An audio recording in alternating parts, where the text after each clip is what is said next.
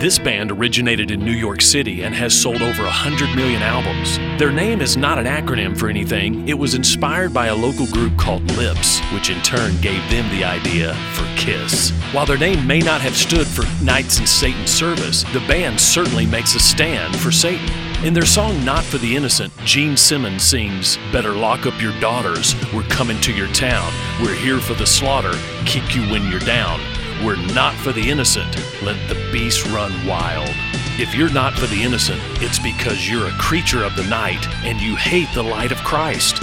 John chapter 3, 33 makes it plain to see Jesus was heaven sent so you could be declared innocent. God can take your unholy life and transform it by the holiness of Christ. Have you ever thought about this?